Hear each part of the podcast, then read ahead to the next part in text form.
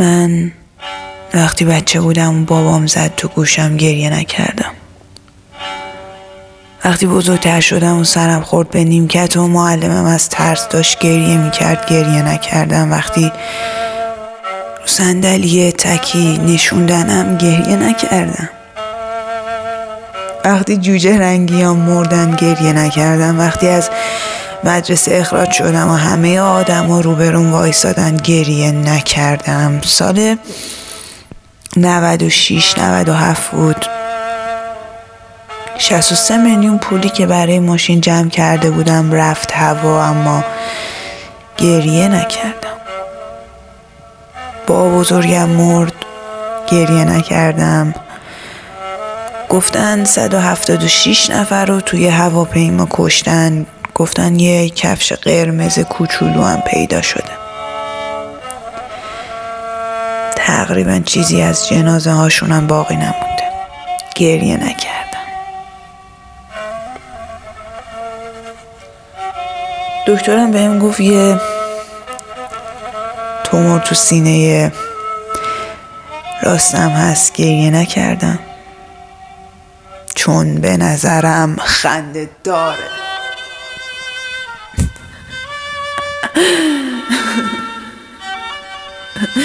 من زورم رسید گریه نکنم. چون فهمیدم باید گریه نکنم. با اینکه عادی نیست. عادی نیست. اما زورم رسید. می‌فهمی یعنی چی؟ مثلا داغ از حرفای مردم از بدیاشون. حتی اگه توروم لبخند بزنن و دستشون رو برای دوستی جلوم دراز کنند من فهمیدم. مثل وقتایی که آدما به چشام ظلم می‌زدن که دوستم دارن و فقط کافی بود بهشون زمان بدن تا خرابش کنن همه چیو. و من بهشون نگاه می‌کردم و جای گریه میخندیدم. من خندیدم. حتی وقتی تو رفتیم نه که من آدم سنگدل یا بیرحمی باشم اتفاقا این اتفاقا و آدما بودن که بیرحمن. راستش من وقتی که از دست دادم یا نرسیدم یا نشده و حرف از قسمت و مسحت زدن من نزدم. این چیزا برای آدم های ضعیفه.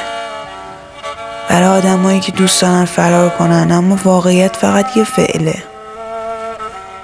نه خاص. تن تب نکن برای هیچی.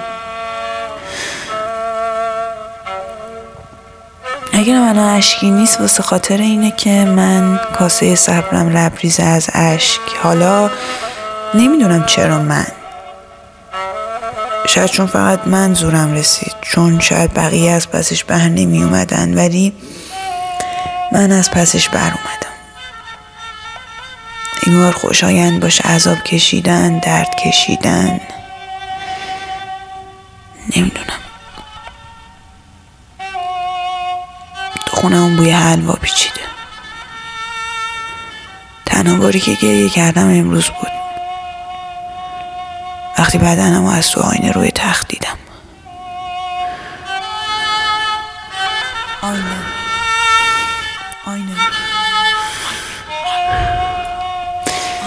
بهترین و تنها دوست آدمی زاده. وقتی گریه کردم اون نخندید. اون نخندید.